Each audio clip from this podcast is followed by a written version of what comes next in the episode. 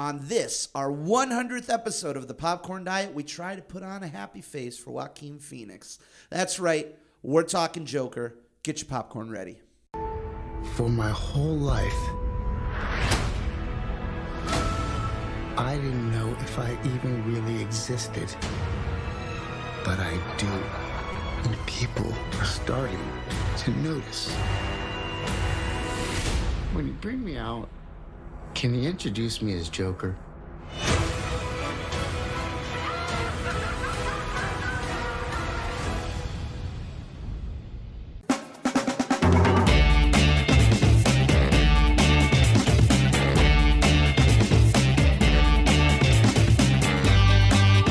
Welcome, all you good movie buddies, to the Popcorn Diet, a podcast for those who live on a steady diet of movie, theater, popcorn, and other movie snacks. As always, my name is Rick Williamson, your very best good movie buddy, and joining us as usual is our other good movie buddy, the Canadian machine, Mr. David Melhorn. David, how you doing today? Doing great. You doing good? Yeah, we're uh technically I think this is the first like true like Oscar film, as weird as it seems since it's a comic book movie. Maybe. I mean, we had Ad Astra. We did. We had Once Upon a Time in Hollywood. Yep. But like we're getting into that like world. We talked about this last week when we did our Oscar Uh-huh. episode. This is one of those film festival winners. Tis and the so season. it's uh it's where we start doing a lot of these movies. It is Joker. Todd Phillips written and directed, Joaquin Phoenix starring, DC adaptation. Uh, it's our hundredth episode, man, and I can't believe that this is the movie that we that fell on the calendar. Well, our first one was The Mummy, so you know, we're kind of Wow, we've come full circle. Come full circle now.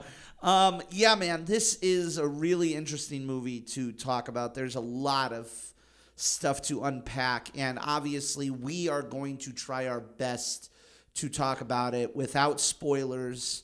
And, and so that sometimes I know when we talk no spoilers, sometimes it comes off as a little vague, I suppose. But I think it's important. I think it's important that we talk non spoilers, that we talk overall general thoughts. Literally anything that we mention during the non spoiler section is stuff that is easily accessible by basically mostly just the trailers, I suppose, and like the cast list. You know, like it's Brett Cullen plays Thomas Wayne. Ooh, that's not a spoiler, Nope. right? Um, so yeah, man, there is a lot to break down with this movie, and I guess the first place to start is with expectation and what we expected coming in here. The trailers for this movie were pretty earth shattering. You know, they really painted a different type of movie that was coming out, something that looked extremely dark, something that looked extremely atmospheric, didn't look like any other comic book movie that had come before it.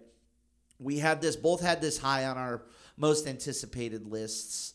And then that that expectation and that anticipation only grew and mutated more as this became a film festival movie you know? Be, be, be, it became a movie that won the golden lion at the venice film festival that that garnered all different types of reactions across the spectrum from this is garbage to this is a masterpiece in Toronto and New York. So, what were your expectations? What did you expect uh, uh, uh, coming into this movie? Well, I'll say that I do my best to not read what people are saying about a movie ahead of time. Quite the opposite. I. I try not to see the Twitter trolls come out and make comments and I try not to read all the Rotten Tomatoes. I'll usually glance at what the the score is. So Sure. if it's a fresh movie, or you like know, what the top percentage. consensus, like Yeah, and I'll read maybe the the top line of like what the overall consent to uh, Rotten Tomatoes consensus is Right. beforehand. But that's more just to get a perspective. Like basically, are people liking this movie or are people disliking this movie? I try not to read any details because one, I don't want to get any spoilers because I don't like spoilers, sure, and two, I like to try to keep as little of expectations going into a film because for me like there's going to be some general expectations that you have from seeing the trailer. Like when I watched this trailer, I thought, okay, obviously this is a completely different take than we've had of any Jokers. Right. Um, this is seems like a super dark movie,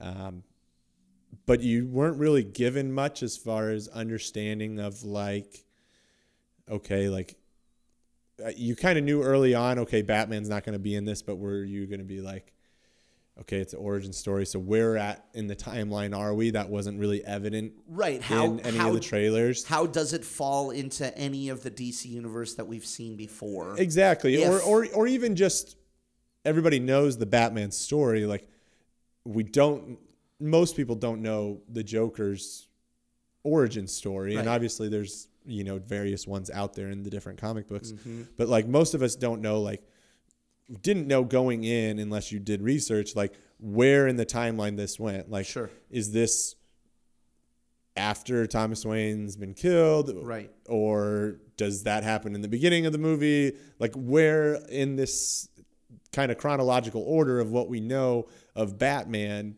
when does this happen? And so um you know, from that standpoint, I was interested to see. It it also seemed very much to me like for a movie like this to be made, and granted, studios are not afraid of redoing and recycling stuff. Like, but for me, especially with the Joker, given obviously what we got from Heath Ledger and from Dark Knight, for even DC and for the studios to want to come out with this movie, it needed to be a very different take, something Right. something completely different than what we saw. So I didn't really expect to see like Joker robbing banks and like you know Right, causing crime and that like being an actual villain like and that like I didn't know where it was going to go other than that. So I, I didn't have a whole lot of expectations. All I knew is that this was going to be a very different Joker than than what we've seen before. And for me, it, it was kind of the similar thing, but I obviously am on the opposite side of the fence. I like collecting as much information as possible, so I'm looking at the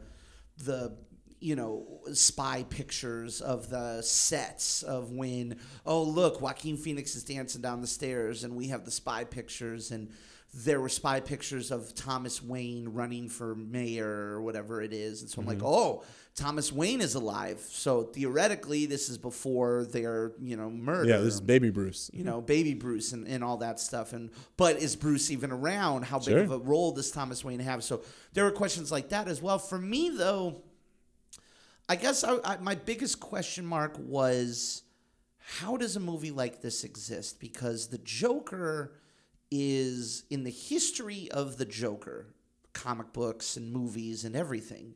He has always been a villain and there is no gray about it. He's never been an anti-hero.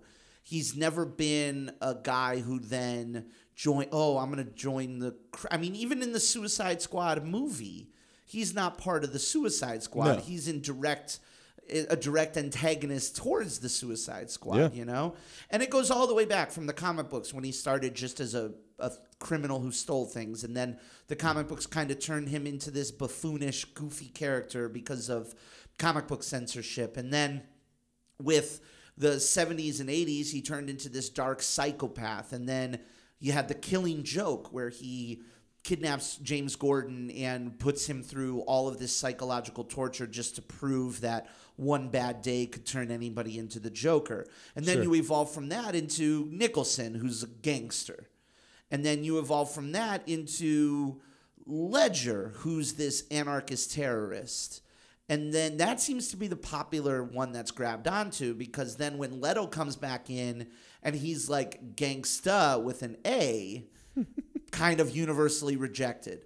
Nonetheless, an interesting take on the Joker. The Joker's always been a character of vanity, but that was pretty much rejected as like, this is really stupid, right?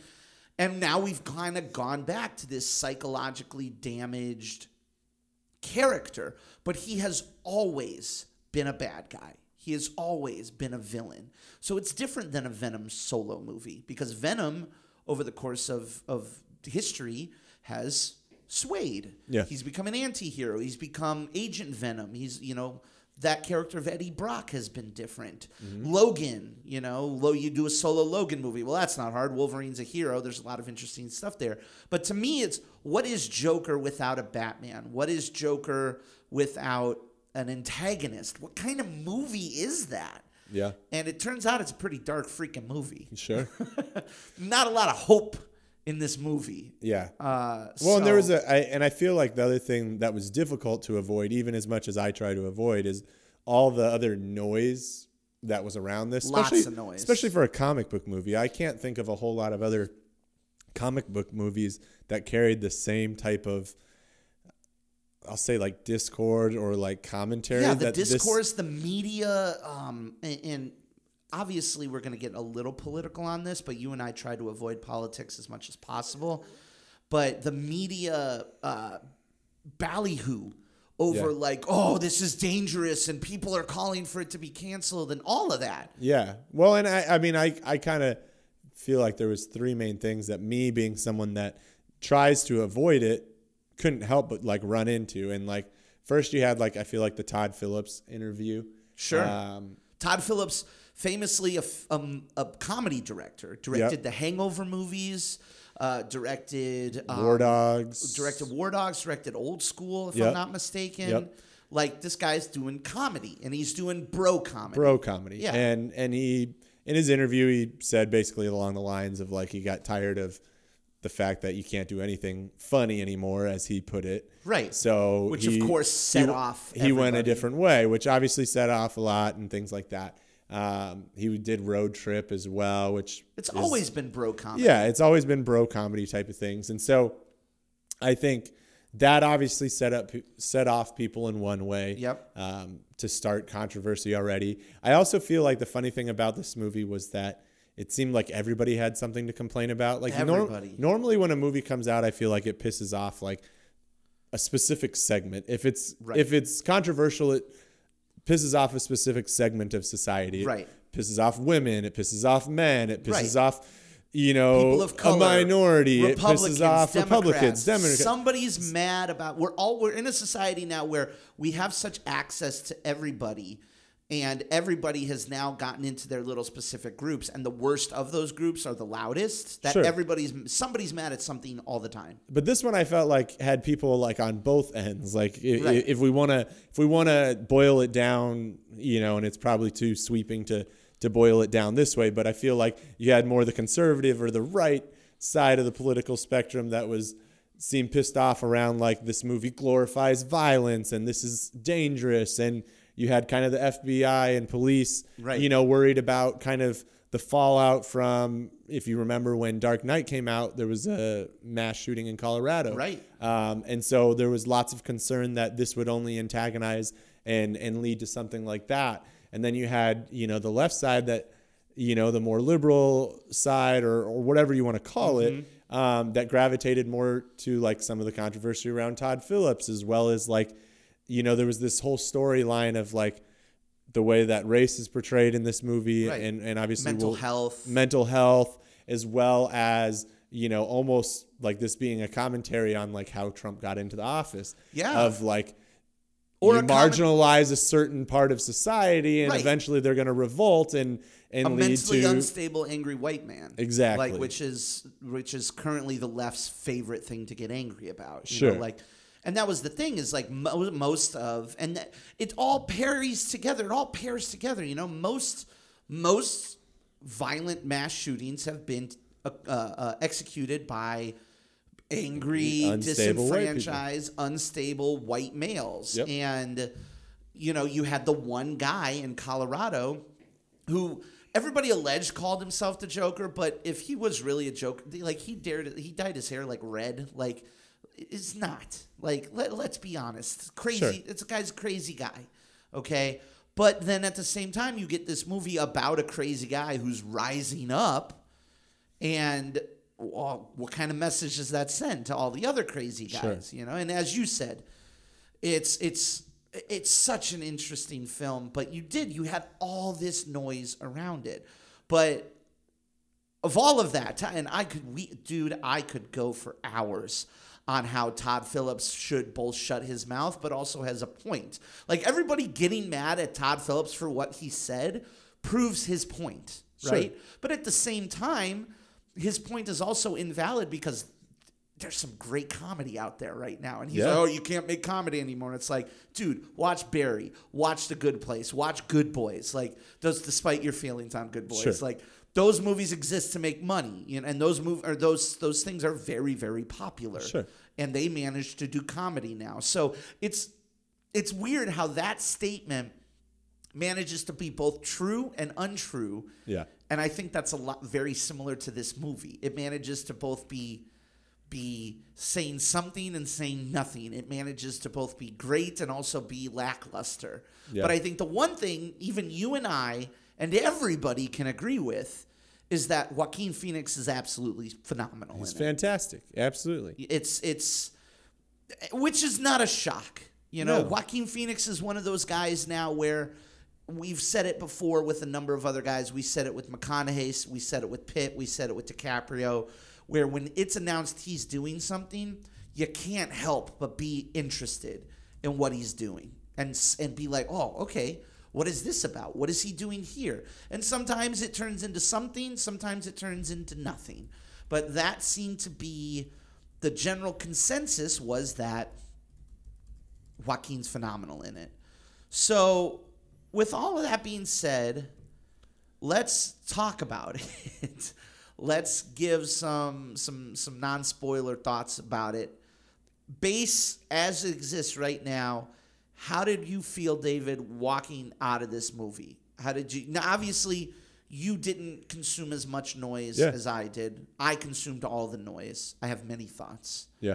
I think everybody's stupid. That's pretty much my thought is that everybody is stupid, and and if you're scared of this movie, you're stupid. If Yeah. you're de- religiously devoted to this movie, you're stupid.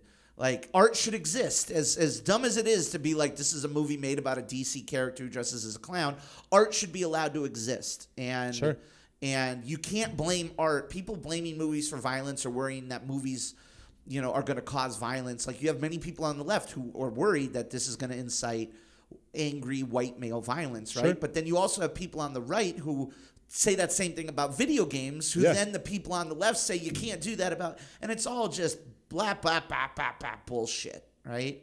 So how did you feel with all of that, with all this noise? We finally get to see this movie. Yeah. How did you feel walking out of it? You know, I think for me, I walked away with just very much mixed feelings on this.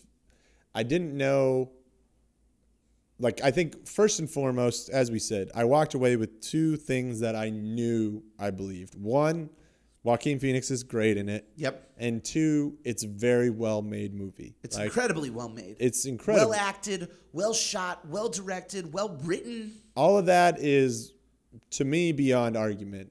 Um, I think you know some people beat up on the writing and whatever. There's there's maybe nitpicks you could make, but Sure. like the acting and the visual aspects and all that to me are are fantastic. Um, for me, the the challenge for me was kind of what we hinted at earlier a little bit going into the film was like I don't know what I really think this movie is in the sense that it's definitely not like your traditional comic book movie. Not at all. Um, I would say, save for the last 15 minutes, right. it doesn't even feel like you're in a comic book movie. No. It doesn't even feel like you're dealing with villains or heroes or anything like like that. in an Oscar bait movie. Yeah, Like, I feel like I'm watching uh, like some movie on mental illness and poor. This is about a guy you know, like if Daniel Day Lewis, Daniel Day Lewis would do something like this. Like yeah, absolutely. It's And something. And so, from that aspect, you know, I don't know how I really feel about it. I mean, the other thing that's that's with this is it's you get this origin story of Joker, which has never really been told from from my memory. I don't think the comics even necessarily go really into like how the Joker became Joker. There, like, there is there is much like uh, I believe he says it in a comic, And it's very similar to the way the Joker describes himself multiple different ways in The Dark, Dark Knight. Knight, yep. But he says, I prefer my background to be multiple choice. So there are versions of it. Like in, Yeah. uh, I think the, the, the Killing Joke, the version is he's a struggling comedian who poses as a criminal known as the Red Hood, falls into the vat of chemicals, becomes the Joker. Yeah. There are other ones where he is actually the Red Hood. Uh, it- It's, But it's there's- there's no definitive. There's no canon story of Yeah. how the Joker became the Joker. right Like in the Dark Knight. He's just an entity. in in a lot with a lot of our villains, like there's a very specific way they became who they are. Sure. More of the variation with these in comic books typically comes from everything post them becoming that. Like Right. with Batman, the same story happens every single time. Right. His parents get with shot. almost any one of his villains. Almost everyone. As a matter of fact, every one of them Yep. has an origin story. Harvey Dent is the district attorney who gets his face burnt off. Yep. The Riddler, well, the Riddler's a little different, but Penguin's a mobster. Yep. Scarecrow was a psychiatric guy who lost his mind and wants to use fear. Yep. They all have origin stories. Yep. And and and so from that standpoint, it's the first time that I can really think of, and I'm sure if I did more research, um, I could find other examples. But like, it's the first time I feel like we've had an origin story void of heroes, or as you said, we've had, you know, a comic book movie void of a protagonist. Like, there's not anybody that you really feel like you're rooting for in this movie. Right. Like I know people say like it glorifies the Joker and maybe like rising up against the rich and the wealthy and the powerful. Like I personally didn't walk away from feeling that way. Like I didn't really have anybody who I was rooting for in this film. there's Like nobody to root for, except maybe the two cops, because one of them is played by Shea Whigham, and Shea Whigham's my dude. Zazie Beetz' character is nice, but she's not really in the movie a ton. no, she's not in there a ton. But you're right. Like, I I get there's so much there. I get how each uh, different people could look at this movie and get a different thing out of it. I get how maybe those who lean right could see this as damnation of the rich and powerful. I get how those who lean left could say it's a damnation of the poor and the downtrodden. Like Sure. it's very weird and unsettling to think about. Did you ever see? So there's, and this is I'm going off on a way right field here, but there is a picture online that if you look at it, it says like try to identify one item in this picture, and you realize that you can't. It's kind of blurry and, and it's Yep. kind of like. Have you ever seen that picture? Maybe. if you look at that, and the idea is looking at that picture and trying to pick something out, um, I believe simulates the feeling of having a stroke, where Okay. you can't recognize something no matter how hard you try. And I actually looked at that picture for a good minute, and it started like I started getting upset, like I started getting really frustrated with it. That's how this movie feels to me. I can't pin it down. I can't Yeah. put one finger on why this movie exists or who this movie is for or what this movie's trying to say, which isn't to say that it shouldn't exist, And it's not even to say that it's bad or anything like that. but it's an enigma and it's really weird. And I think a lot. I think, and it's it's obvious by the very wide ends of the spectrum that you get as far as people's feelings on this movie. But I think, you know, that's another, you know, point that shows just the evidence of this movie is just confusing of how you feel about it. Like any given person could walk in and think it's the greatest movie ever, and another person could walk in and say it's the worst movie of all time. You don't usually have that wide of a spectrum Right. on a movie. Like you don't usually have that big of deviation. Usually you have like people that think it's the greatest ever and people that think it's eh, Eh, it's, fine. okay. Yeah, and maybe Like- they don't like it because people And like especially not in this type of film. Like you get that with comedies. Like I feel like with comedies you get people that think it's hilarious and people that think it's stupid because comedy is subjective Sure. in a lot of ways. Hey, I just stole a line from the movie. Yep. But uh but from that standpoint, I think this movie is also very much subjective, and maybe we just ran across a aha moment of this movie. Of it's it's very much every person. Like we're gonna do our popcorn ratings here in a second, and to me, like my rating may be very different from someone. We had Kai in our office, you know, good friend of the podcast, who absolutely loved it. It wouldn't surprise me if another person in our office goes and sees it and hates it. Right. Like I, I guarantee you, Melanie probably hates it. oh gosh, what what's so interesting is that Kai, good friend of the podcast, Kai, we got to have him on here one time. We'll have him pick a movie. Lord of the Rings. We got to do look- favorite movie of all time. Okay, yeah, we'll do that. We'll do that for perfect popcorn. But he he actually said to me a couple of things. Like he said to me that he thought Zazie Beetz' character could be Harley, right? Sure. Now, A, that kind of casting is amazing. Zazie Beetz would be an amazing Harley Quinn. Sure. Margot Robbie's great, but if we wanted to do something else, she would be an amazing, amazing Harley Quinn. But that's that's he he he didn't even he didn't understand what the point of this movie was. Where's where does this lie? Where's the continuity? Is he getting a Harley Quinn? Where's Batman and all this? Like he was influenced by the previous, you know, his previous understanding of the Joker. Yeah.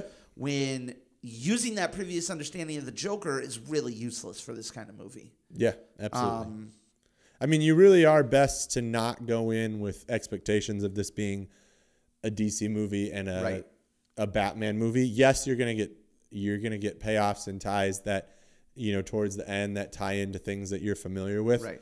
But overall, like even the things that are you are familiar with, even down to the city of Gotham itself, Right. like are not really recognizable to what you're used to in this. And again, all of this is not to say that this movie is bad in any way necessarily. Sure. It's not saying like again, it's a very well made movie, great performances, and I feel like everybody's going to interpret it a little bit different. And I think you know going into the popcorn ratings, you know you'll see that too probably in what we rate it. We will, yeah. We'll do. But before we get to the ratings, I do want to kind of do just a quick, like, good bad. Like, if we can, maybe if we can segment it out, we can figure it out a little bit more, right? But I think so. Like, what's good about this movie? Obviously, Joaquin Phoenix is amazing in it. He never stops being Joaquin Phoenix until the last twenty minutes of the movie, though, Yep. because he's Arthur Fleck. Yep. He's playing this character. And the way he does it, and the way you see him slowly evolve from this guy who is just this meek little nobody to every chance he, every time he gets a taste of agency, every time he gets a taste of, I don't want to call it power, but it is kind of power. You see his character change and evolve. And unfortunately, it's not evolving to something good. It's evolving into the Joker. But you made an interesting point, I think. On what did you say on my text? You said something about Heath Ledger. Like Heath, you never once thought you were watching Heath Ledger. Yeah, I mean, when I watched The Dark Knight, I forgot Heath Ledger was portraying this. Like Right. most of the time with actors, like you have something that you associate them with. That while you can immerse yourself in the movie and forget so and so is playing so, you know, this character. At the end of the day, it's still like you're still thinking about that that person Sure. and, and what goes with them. Like when I watched when I watched The Dark Knight, I was watching the Joker. Right. I wasn't watching Heath Ledger portraying the Joker. It doesn't sound like him. It doesn't look like him. It doesn't feel like him. There was nothing identifiable other than, you know, and, and some of that goes in the face paint and makeup and that. But it at the same time, like if you looked at him, someone would be able to tell you that's Heath Ledger. Sure. Like if you looked at a picture of him. But if you watched the movie, you wouldn't be like, that's Heath Ledger. I would argue to less effect. Jared Leto's the same way. Like I've seen Jared Leto in a lot of things, and I don't think of Jared Leto when I think of that version of the Joker. I just think of that version of the Joker. I'm not calling it good or bad because it's not good. Well, see, to me, I, I more identified, and Jared Leto's obviously a person who's played, I All mean, different. all different types, and is Sure. typically transformed in whatever role that he is. Right. Like he very, very rarely does he look like front man of whatever band he's Whatever. a part of it. What is his Um, band and whatever? I can't even. anyways, but very rarely does he look like Jared Leto on the red carpet. Sure. Is what we'll get at from that right, standpoint. like soft feathered hair Jared Leto on the Academy Awards. Exactly. good looking dude. exactly. And when he's the joke, when he was the Joker, he looked like insane. Like he didn't have the eyebrows, he had the tattoos, the white. All 30 that- all Seconds that to. Mars. There you Thirty seconds to Mars. There you go. And with this, Joaquin Phoenix is Joaquin Phoenix, but the last twenty minutes, when he's uh, when he's got the face paint on, that's when I'm like, oh shit, there's the Joker yeah. and and maybe that's the point you know maybe that's the point um I, I love the cinematography of this movie. This movie looks gorgeous. This movie obviously tries to emulate the movie's Taxi Driver, King of Comedy. It's set in an old, grimy, like late 70s version of Gotham. Uh, it's a Gotham out of time. There's no cell phones or anything like that. Um, the, the, the, the cars are all older. The, the technology is all older. The Sure. televisions and stuff. And so the production design and the, the visuals of this movie are absolutely gorgeous. There, there are some camera shots in this movie that are stunning.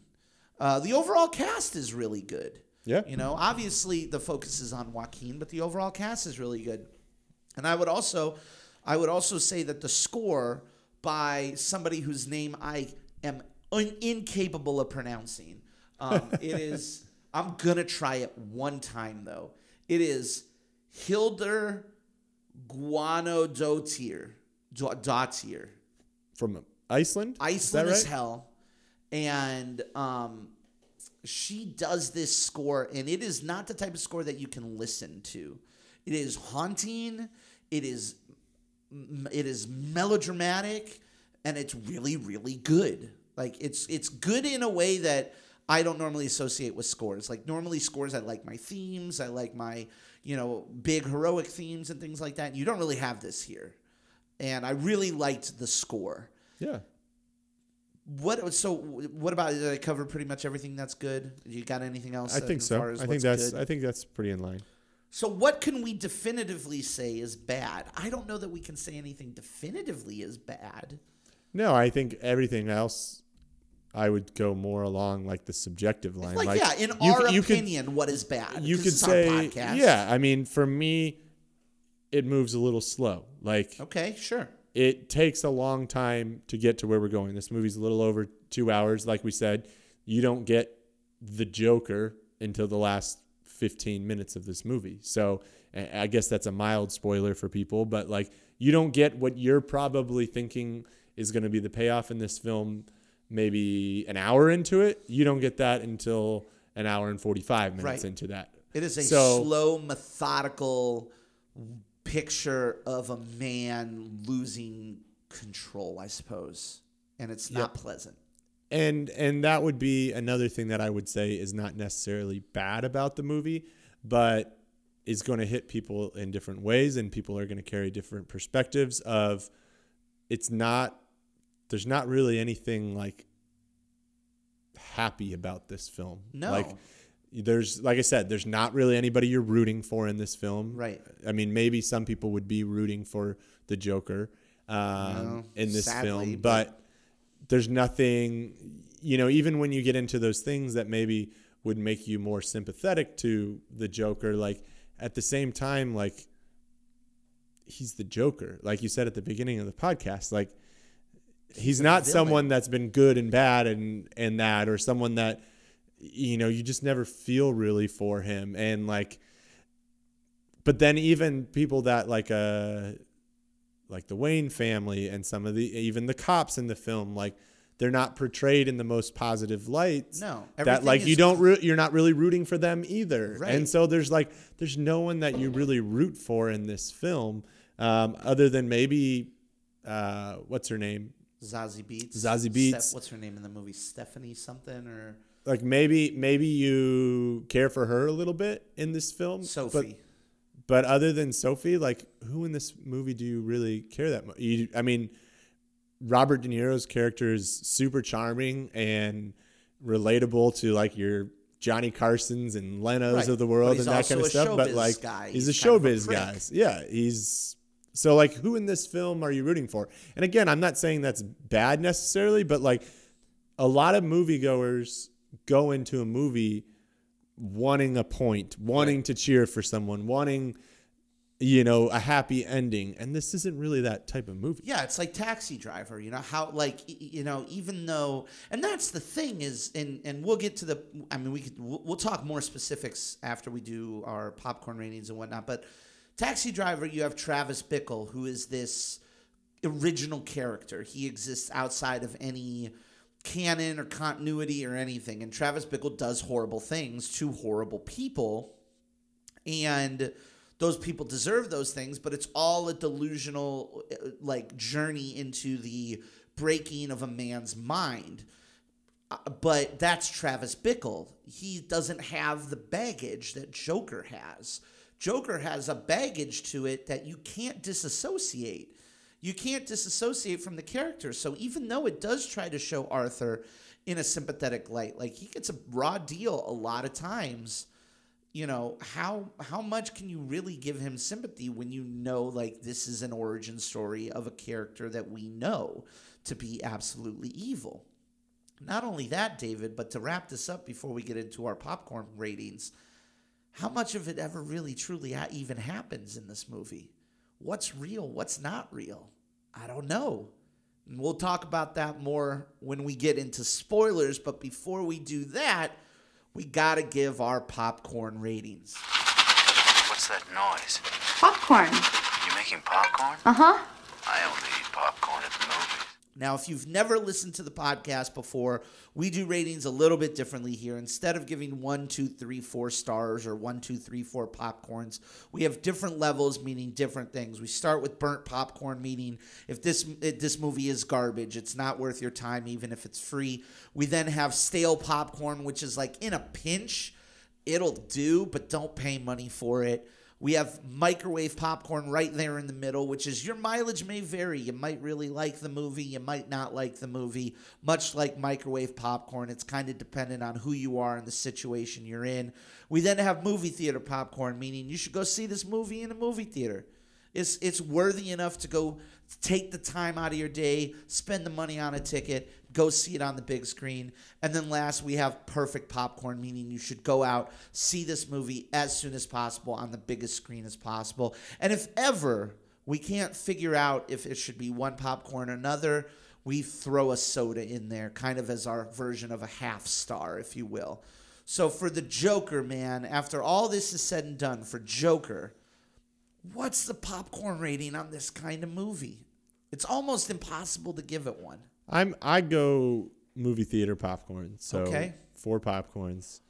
And the reason for me is regardless of how you're gonna walk away from this movie, I think it's one that's worth seeing. It's it's like you said, it's art from that standpoint. And I think if you and I, I won't even use the normal classification of if you're into comic books and things like this, like go and see this movie. Like I think it's a performance worth seeing. Like I think it's a performance that will stand up like down the line. Like people will talk about when they look back on Joaquin Phoenix's career. Like Sure. this will be a performance that they mention. This like how great he was. real- Yeah. Like this is gonna be in that reel when they do his uh his honorary Oscar or whatever it is.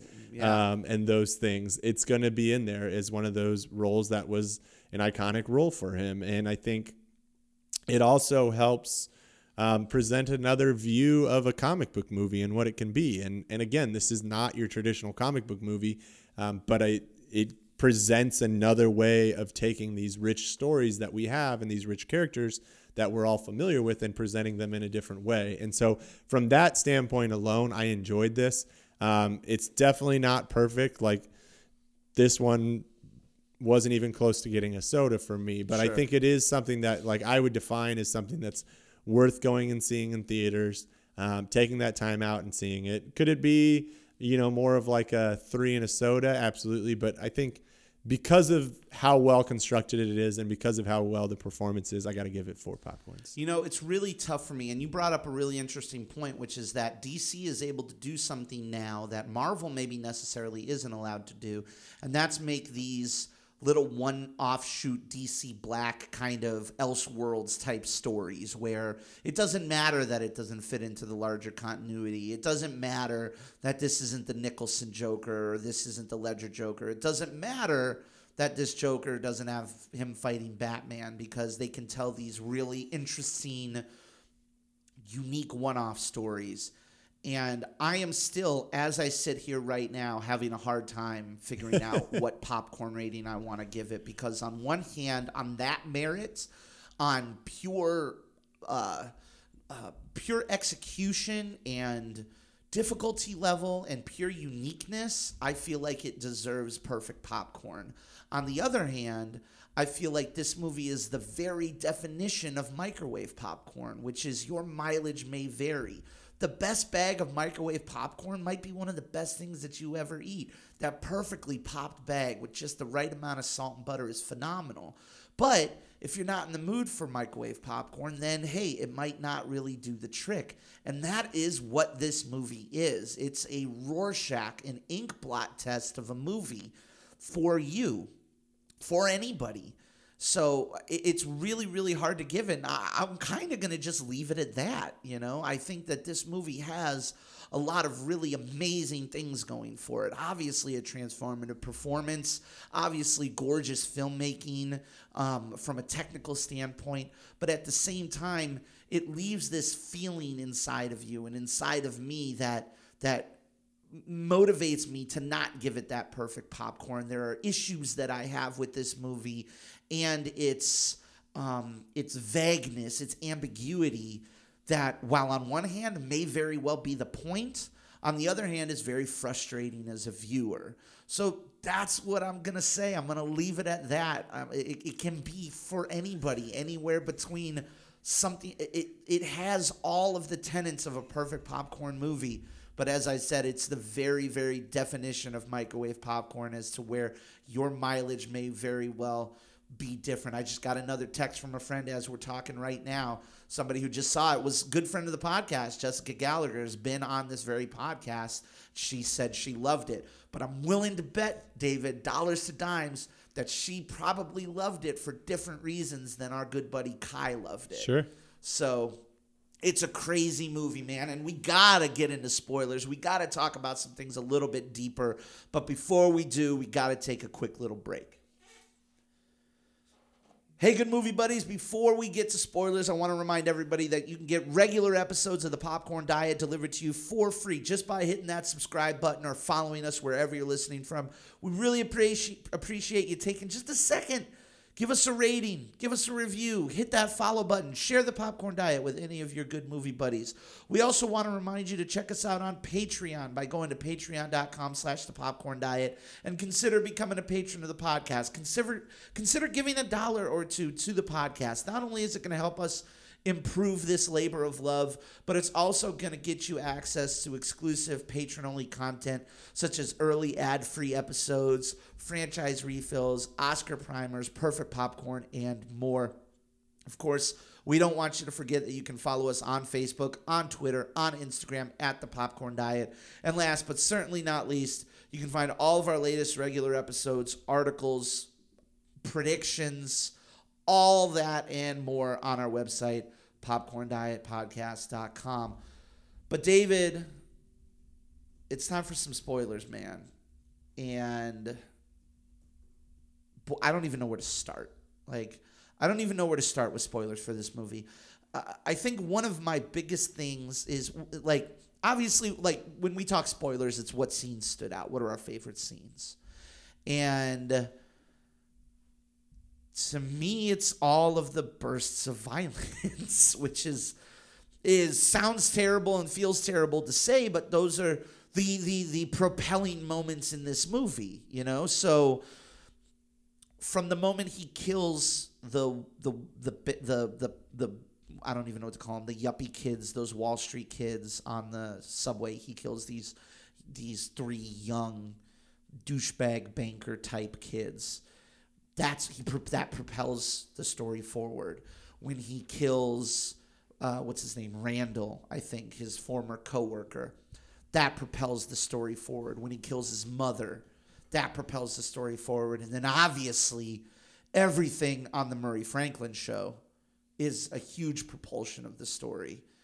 So those are probably the scenes that stood out most to me. You know there's really interesting tics. It's less scenes and more character decisions, character tics. Like I had mentioned in non spoilers, every time he gets a taste of control, he evolves. Yeah. So there are moments where, like for example, when he kills the Wall Street guys, he dances. He's he's got this thing where he starts dancing. you know, and he contorts his body and it's weird and otherworldly and feels almost alien. But that feels like that's the Joker coming out, you know? Sure. Really interesting stuff. He's got the laugh. He's got this condition where he, he it's a medical condition that makes him laugh. And throughout the movie, it looks like it, it's it, it's crazy performance, man, where he, he, it physically hurts him to be laughing like this. But as he gets under more and more control, that fades away. I think to me, I interpreted that as in the beginning, he's trying to hide his condition, right? Yeah. He's He's got the he's card. really trying to resist laughing because he knows it's awkward. Mm-hmm. It draws attention to him, and so he's really trying to resist it, trying to be as normal as possible. As time goes on, obviously towards the end of the movie, he's just embracing who he is, Right. and and what he is, Right. and so he doesn't care if he laughs randomly. Like Right. that's who he is. That's Right. part of who he is. He doesn't care about giving a card and, and explaining to to someone. And so I think it's really interesting to see that to me is like one of the coolest achievements of this film.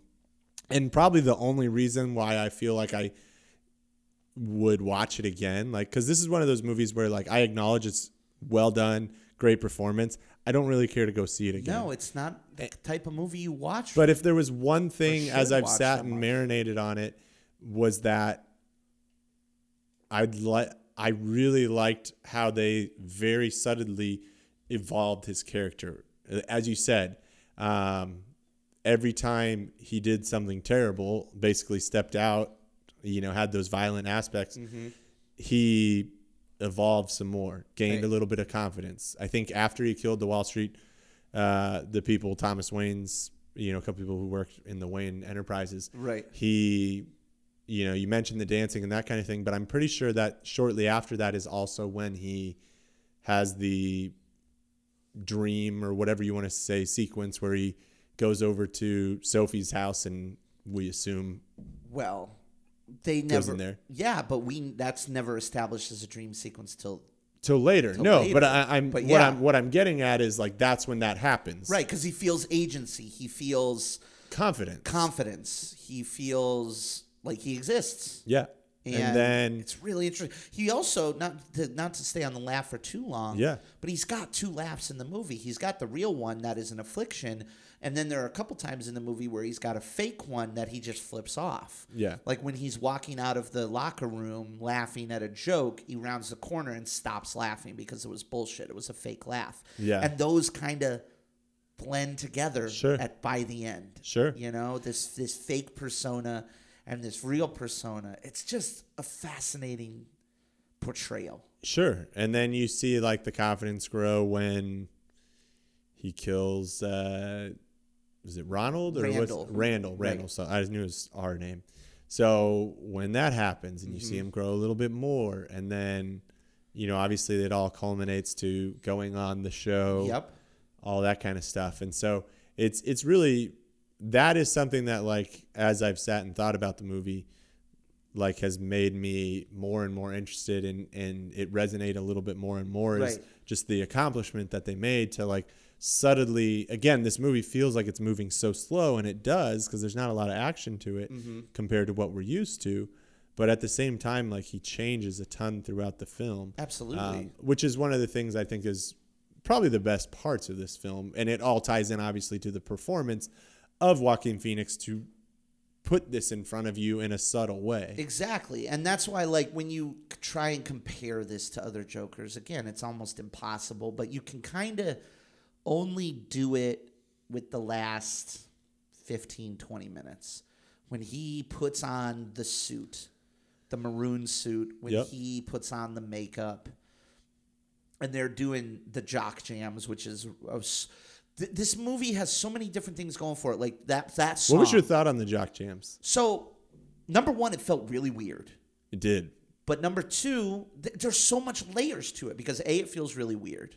But B, it can also like it makes sense as like this is his new skin. It's his new confidence. He's pumped up. He's jacked. He's gonna get go get beyond that show. Like that's the perfect kind of song to play. That's your hype music, and he's hype, right? Which it then fades into the really haunting score. On another level, That song is done by a guy named Gary Glitter, who Yeah. has an extremely, extremely controversial background built with sexual abuse and allegations and all these types of things. So then there's that layer to it as well. You don't just pick that song with that type of background to be in this movie willy nilly, you know? Sure. And so it's super interesting. But but that's how you like that's the Joker I I it's like, "Oh, there you are." When he's sitting on the stage and there's What? there's a menacing aspect to it when he's still. Like he's standing back there and he's taking a smoke and he's very still and you and I'm like, "Oh, shit. This Joker is scary. He's not smiling. He's this guy in clown makeup who's just still.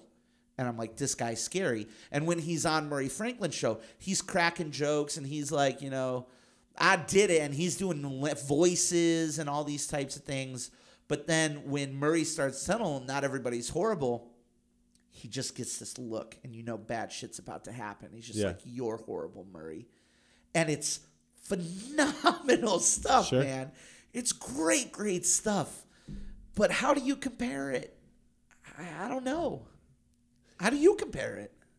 To Any of the, the, other pre- any of the other Jokers, previous versions of the Jokers, like I don't know. I don't I, know how I to think do the, it. I think the hard part to compare it is like we almost need a second movie of him now as the Joker um, because we don't get to see him in the context that we typically get at Joker of Sure. being the bad guy. Like yes, he's a bad guy in this movie, Right. but he's not the bad guy.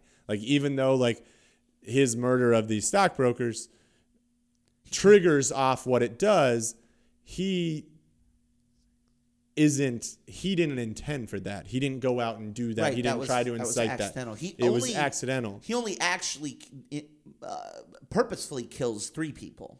He kills Randall, his mother, and Murray. Yes. Yep. and uh, Mur- the the whole Murray scene is actually pulled from.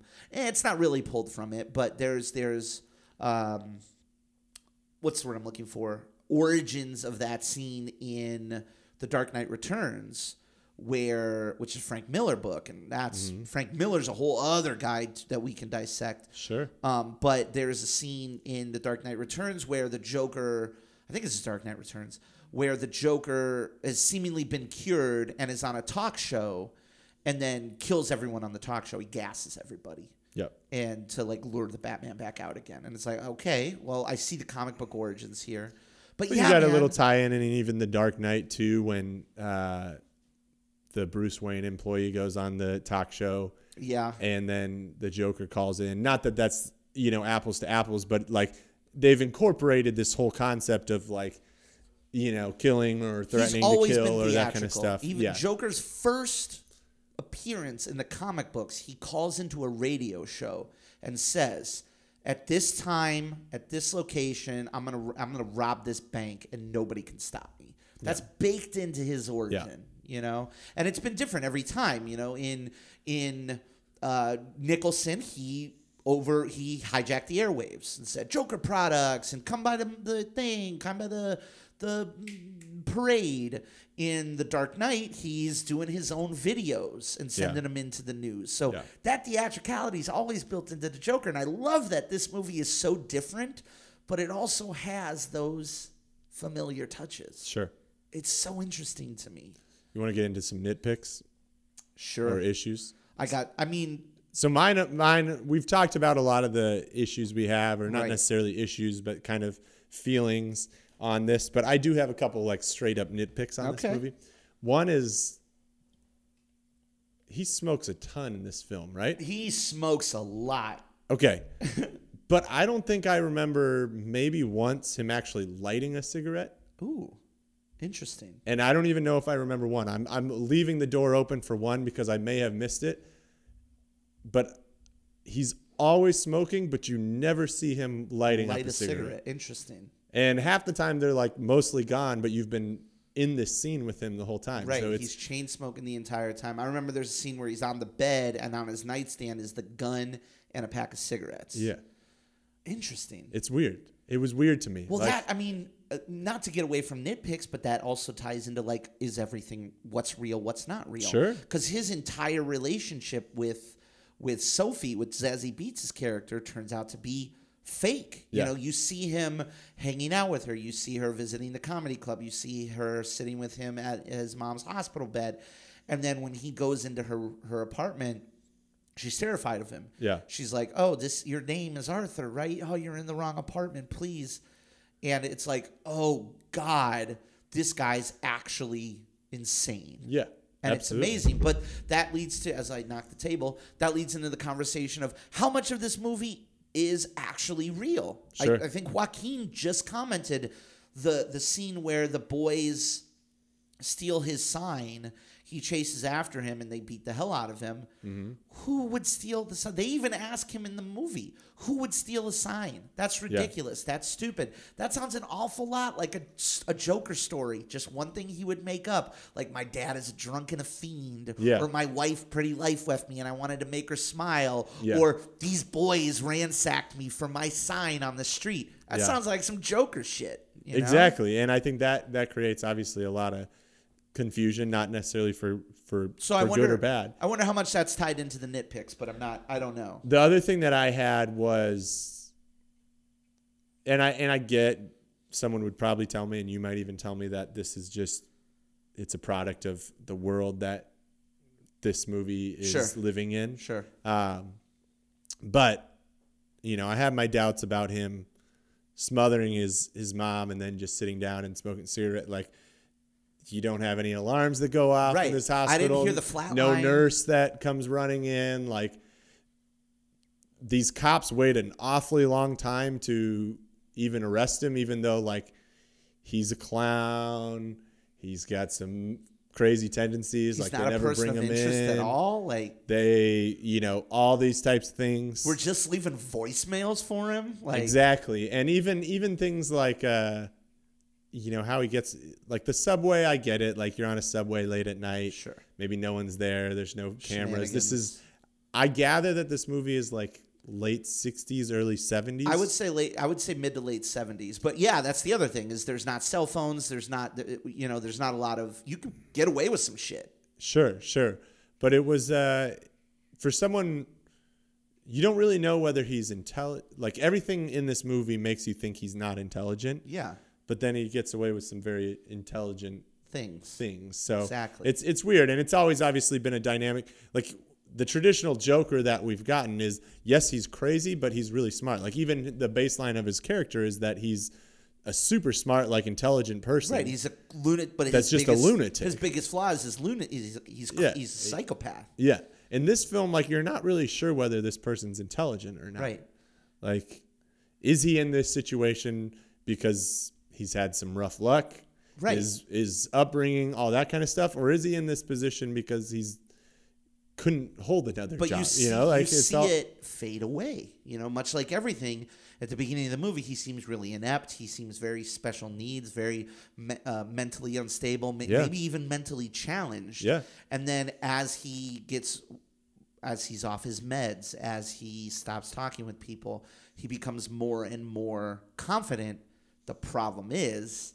He becomes more and more confident as the Joker, not as a upstanding member of society Yeah. which is probably my biggest nitpick about this is Joker kills these three or Joker Arthur he's not even Joker yet Arthur kills these three Wall Street guys and the the the citizens begin rising up and oh it was a clown so they start wearing clown masks and they start protesting in the streets and they're carrying these signs that say kill the rich and and all that kind of thing right and I this this movie is super gray on what it's trying to say about class warfare, but it is clearly trying to say something about class warfare because class warfare is an inherent part of this film. Yeah. You know, the the, it- the whole thing. Uh, uh, so many characters talk about how it's getting worse out there. People are getting crazier. Things are getting crazier. The the poor are rising up. The disenfranchised are rising up. They're not going to take it anymore. yeah. And obviously, that's extremely topical for this day and age. Yeah. You know, where if you're a rich white man, you are public enemy number one. And I'm not here to agree or disagree with that, but I'm here to say that nobody in this movie is shown in, a, as we mentioned this before, a totally sympathetic light. Nobody is shown in a completely unsympathetic light. Everybody is various shades of gray, which is maybe why this movie sits so weirdly with me. But even Thomas Wayne, Arthur goes to him and sneaks in under the impression that Thomas Wayne is his father. Yeah. And Thomas Wayne isn't some gigantic asshole about it. He's a jerk about it for sure. But he's not so overtly terrible that it makes me think, oh, the rich are clearly terrible. But there's also the context in that bathroom scene of this is someone that showed up to your house Yep. the other day That's what touched my kid. unannounced, Touched my kid. touched my kid, Put his fingers in my kid's mouth. grabbed my My butler. Butler, we're assuming that's Alfred in this. yeah, sure. Grabs Alfred like in not like a unthreatening way. Chokes him out practically. Chokes him, and then shows up in a place he should not be. Right. having worn a disguise to get there, like, you know, most of us wouldn't Which have shows the, a level of intelligence. yeah, which shows a level of intelligence and is making claims that obviously, like, if you didn't have an affair and didn't have a kid out of wedlock, you would be very much like defensive of Yes. that, especially in your position. I would also punch that man in the nose. Yeah, especially in the way that he confronts him. It's not like he's like letting him walk away. Like Right. he's being pretty insistent. So like it's not like I walked away from that scene being like, what a douchebag, Thomas Wayne.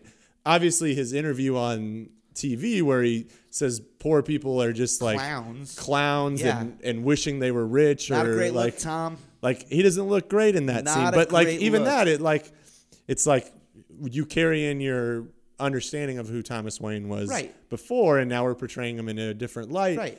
And so like it's not like you hate Thomas Wayne, but you're not really don't like like him. You don't really feel bad when he gets. sh- I mean that sounds bad, but like it's not like you're like. No, don't shoot him. Don't shoot. You know, like obviously you don't want anybody. No, at that point though, you're just kind of like, oh, we're gonna see Batman's this is parents. this is what we're seeing exactly. Which on one on one hand, God, how many times do we gotta see that? On the other hand, oh, It's okay. a different way to see how this ended up happening. So now we're here. Now we're here to where is Arthur Fleck the real Joker? Is he just an inspiration for the Joker? Clearly, Bruce Wayne's parents just got gunned down. We know the the long history of where that leads to. Does that mean that means 26 year old Batman is beating 65 year old Joker's ass? That's exactly what that was my last nitpick. is that like if this is the Joker, right. I mean at at the youngest, this Joker is late twenties. This Joker? Yes, Yeah, that's a I, stretch. I know. I'm I'm I, if I'm giving it the benefit of the doubt. Okay. Of like he's had some bad miles on him, you know, Oh, to is- where he's aged worse. 1981. Interesting. Okay. But if I'm getting him the benefit of the doubt there, but like i- if if you were Phoenix is if, 44. if you were to ask me what I th- what age I actually thought he was, I would say mid to late 30s, maybe early 40s Sure. in this film. okay. I But like that. if if you told me no, this guy's 29, like uh, okay, like I Bruce guess. Wayne is approximately. Let me see how old the kid who played Bruce Wayne is. Let's do some math here. I, I think he's probably like 6. Yeah, he's got to be 6 something. to 6 to 7. He's would be eh, my I- guess. There's no way I find this kid's age. Anyways, we'll we'll call him in the six to eight range. He's definitely not. So let's may- say- maybe max of ten. 25 years later. We're gonna say there's at least a twenty year age gap at between least- these two. At least a 20 year age gap between the two, and let's say conservatively 20 years later he's Batman. yeah. That so means this Joker's like 60, fifty to sixty. 50 to 60, yeah. unless he inspires the Joker. exactly. then But there's- he's got the actual Joker's name that we've had from the com or traditionally the most common name used from in Arthur Fleck. Arthur Fleck is one, Jack Napier is another. Yep. Um, and then there are other various ones. But yeah, man, I guess the last thing I wanted to mention is the thing that makes this movie so weird is that if you want to tell a story about, or if you want to have the downtrodden rising up against the rich, like obviously that's a very popular movie to make right now, but to have the downtrodden rising up against the rich under the guise and leadership of the Joker just is so weird because then that automatically associates them with this absolutely evil character. So how am I supposed to feel about that? Am I supposed to feel bad for the downtrodden or am I supposed to feel like oh these people like the world's going mad? Likewise with the rich, you know, you know, am I supposed to feel bad about the rich or am I supposed to feel as if they're getting a fair shake or whatever? Uh, clearly they're jerks by the the Wall Street bros and and you know to a certain degree Thomas Wayne's behavior. But yeah, man, it just is a weird, weird under. Like again, you can make this exact movie and have it be about Arthur Fleck, and have him be like, "Hey Murray, when I go out there, can you call me Mister Giggles?" And not no Bruce Wayne, no Thomas Wayne, no Gotham. Change all those names. Change Thomas Wayne to Thomas Cadbury. Sure. Change Arkham Asylum to Bellevue Asylum.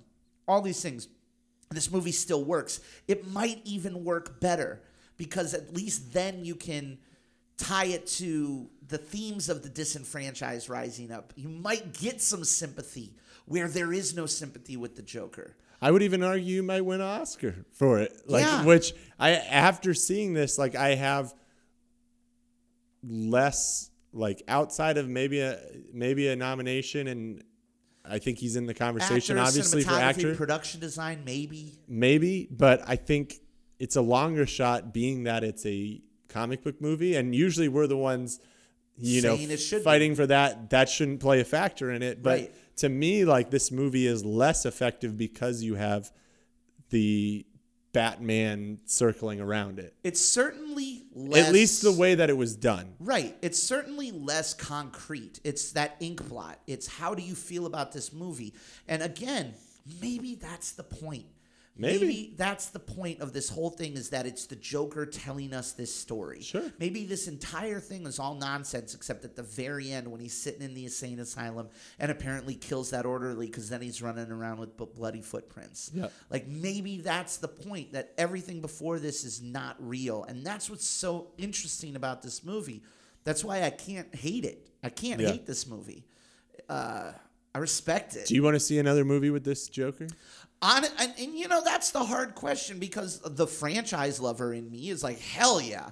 I want to see where he's full blown Joker, and maybe this would be a new version of it. Maybe instead of a gangster or an anarchist or a gangsta, maybe this is like social justice Joker, where I'm leading and rising up these people and building my army based on how these people have treated. That's an interesting, different dynamic.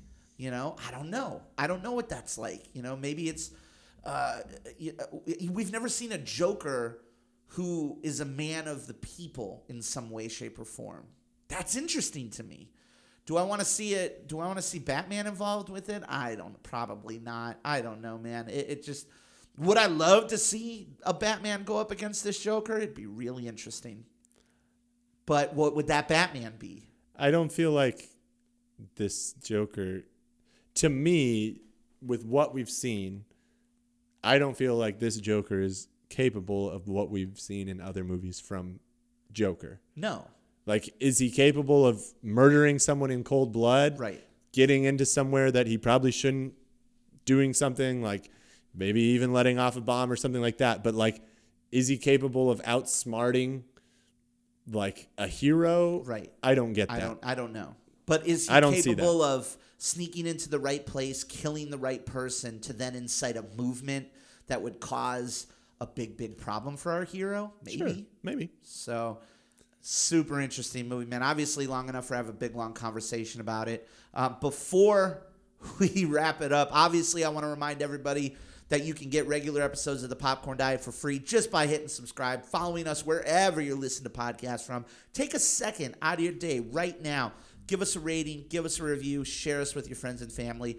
Don't forget, go to patreon.com slash the popcorn diet consider becoming a patron of the podcast. Don't like the ads in the middle of this episode? Hey, give become a patron. Then you don't have to worry about the ads anymore. That's just one thing. Obviously, we got this episode out late. We've had a lot of things going on. Want earlier access to the episode? Become a patron. Patreon.com slash the popcorn diet. Don't forget to follow us on Facebook, on Twitter, on Instagram at the popcorn diet. And last but certainly not least, look for all, all of our latest regular episodes, articles, Oscar predictions, and more on our website, popcorndietpodcast.com. But For the Canadian machine, Mr. David Melhorn, I am your very best good movie buddy, Rick Williamson. And we're going to see you next time with not one David, but two Will Smiths. Double Big Willie style with Gemini Man on the Popcorn Diet. Adios.